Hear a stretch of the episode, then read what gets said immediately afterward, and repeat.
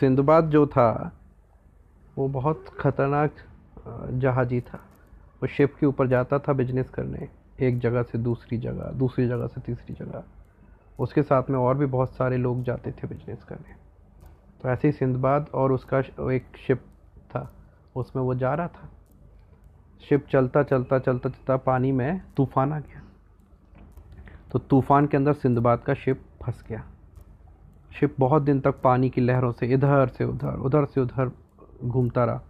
उनका जो navigation system था, वो भूल गए कि किस डायरेक्शन में जाना है ईस्ट जाना है, कि नॉर्थ नॉर्थ जाना है, कि वेस्ट जाना है। तो वो कंफ्यूज हो गए। बेचारे जैसे तैसे जान बचा के वो शिप वाले चलते रहे चलते रहे। फिर क्या हुआ? उनको एक वो देखा, टापू आइलैंड बोले, ये आइलैंड कुछ अच्छा है। वहाँ जाके उन्होंने अपना एंकर डाल दिया शिप को वहाँ खड़ा कर दिया। अब सब लोग अंदर गए। अंदर देखा बहुत सुंदर फल लगे थे, बहुत सुंदर पेड़ लगे थे। गार्डन था तो वो उसमें लेट गए।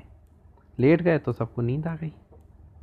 जब नींद खुली तो उन्होंने देखा कि उनको आदिवासी कबीले वालों ने पकड़ रखा था।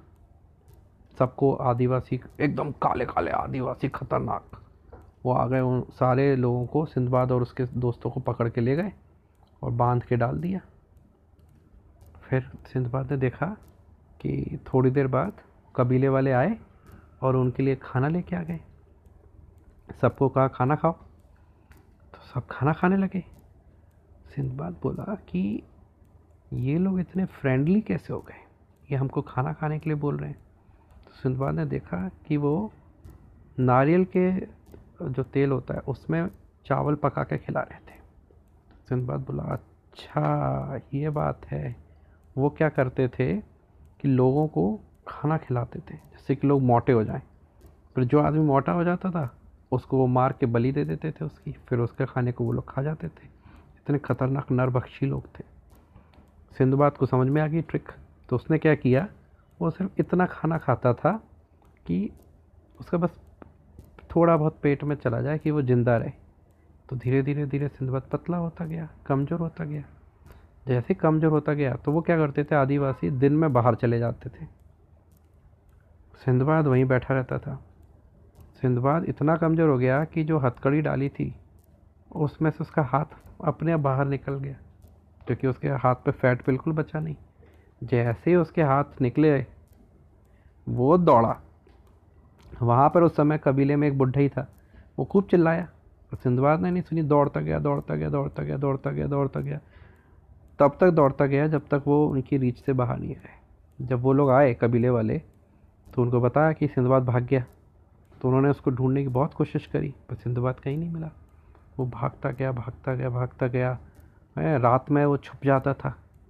है, फिर नारियल पानी वगैरह पी लेता था, जिससे कि प्यास ना लगे, वो खाना खा, वो नारियल कोई खा लेता था अंदर से। ऐसे करते करते करते करते कई दिनों बाद वो समुद्र के किनारे पहुँच गया। जब समुद्र के किनारे वो पहुँचा तो उसने देखा कि एक शिप जा रही है। तो सिंधवाद अपने, जैसे एक कपड़ा था उसके हाथ में, उस कपड़े को हिला हिला के बोला, अरे, मेरे को बचाओ, मेरे को बचाओ। तो वो लोग आ गए। उन्होंने सिंधबाद से बोला, अरे, तुम यहाँ क्या कर रहे थे? तो सिंधबाद ने पूरी स्टोरी बताई। ऐसे ऐसे मैं आया था, फिर वो नरभक्षी लोग जो थे, वो मेरे को पकड़ के ले गए थे। तो मेरे बाकी सारे साथियों को वो खा गए, मैं ही बचाऊँ। तो बोले, अरे, तुम उनसे बच के आ गए, ये तो बहुत बड़ी बात है। वो तो किसी को नहीं छोड़ते।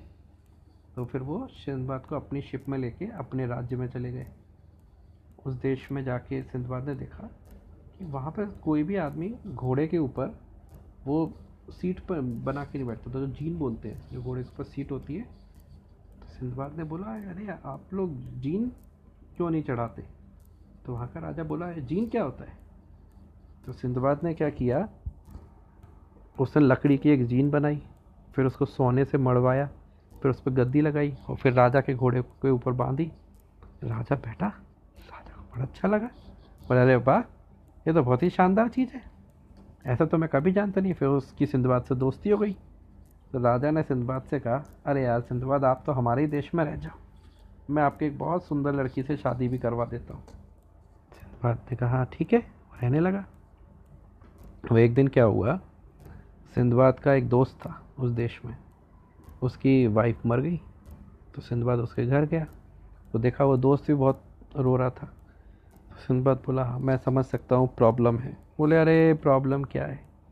अब ये लोग मुझे भी मार देंगे। बोलो तुम्हें क्यों मारेंगे? बोले अरे इस देश का ये नियम है कि जिसकी वाइफ मरती है या हस्बैंड मरता है तो उसके पार्टनर को भी उसके साथ ही मार देते हैं। बोला मतलब? बोले मतलब अब ये सब लोग आएँगे वाइफ के साथ मुझे भी ले जाके बंद कर देंगे ज़मीन के अंदर। सिंधबाद बोला, ये तो यार बड़ा रिस्की है। शाम हुई, सारे लोग इकट्ठे हुए, एक पहाड़ी के ऊपर गए, उस पहाड़ी के अंदर उसकी वाइफ को भी डाल दिया और उसको भी सात रोटी दे के और पानी दे के उसको भी उसके अंदर, गुफा के अंदर डाल दिया गुफा के ऊपर पत्थर से बंद कर दिया। सिंधबाद बहुत डर गया। वो राजा से बोला, अरे, ये क्या आपके यहाँ रूल है? राजा बोला, हमारे यहाँ बहुत खतरनाक रूल है। बोले, यदि रानी मर गई तो मुझे भी उसके साथ जाना पड़ेगा। तो सिंधबाद बेचारा अपनी वाइफ का बहुत ध्यान रखने लगा कि कहीं कुछ हो नहीं जाए। पर एक दिन क्या हुआ, सिंधबाद की वाइफ भी मर गई। अब अगले दिन सब लोगों ने सिंधबाद को भी लिया और जाके उस पहाड़ी के अंदर सिंधबाद को भी डाल दिया। सिंधबाद भी आया। अब सिंधबाद तो वहाँ अंदर इतनी ज़ोर से बदबू आई। इतनी हड्डियाँ पड़ी थी मरे हुए पड़े थे लोग। सिंधबाद का तो सर ही चकरा गया। सिंधबाद का कुछ समझ में नहीं आया। खूब चीखा चिल्लाया, पर किसी ने नहीं सुना। गुफा का गेट बंद कर दिया पत्थर से। सिंधबाद ने कहा, क्या करूँ क्या करूँ? तो वो फिर उसके पास जो रोटी थी, वो रोज़ एक रोटी खाता था और पानी पी के ज़िंदा रहने की कोशिश करता था। धीरे धीरे धीरे धीरे उसकी रोटी ख़त्म हो गई। ख़त्म हो गई तो चुपचाप बैठा था। एक दिन देखा कि एक और कोई अंदर आ रहा है। तो उसने देखा अच्छा उसने लिया डंडा और जो ज़िंदा और आदमी था उसको मार दिया और उसकी रोटी ले ली। उसकी रोटी लेके खाने लगा।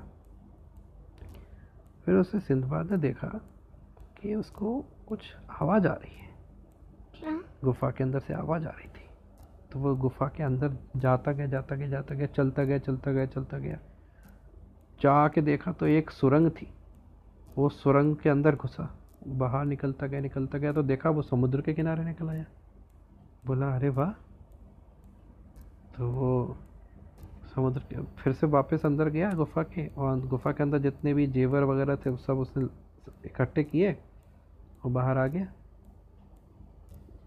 वहाँ पे आके वो उसने अपनी पगड़ी उतारी और ऐसे हवा में हिलाता रहा। एक शिप जा रही थी। तो शिप ने देखा, उन्होंने आके पूछा, अरे, तुम यहाँ कैसे? तो उसने ये ना बताते हुए कि वो वहाँ कैसे, उसने बताया, अरे, मेरी शिप डूब गई थी, मैं ही बचाऊँ? तो बोले अच्छा अच्छा चलो, आओ हमारे साथ चलो। और सिंधबाद उनके साथ शिप पर चला गया और अपने देश वापस लौट गया।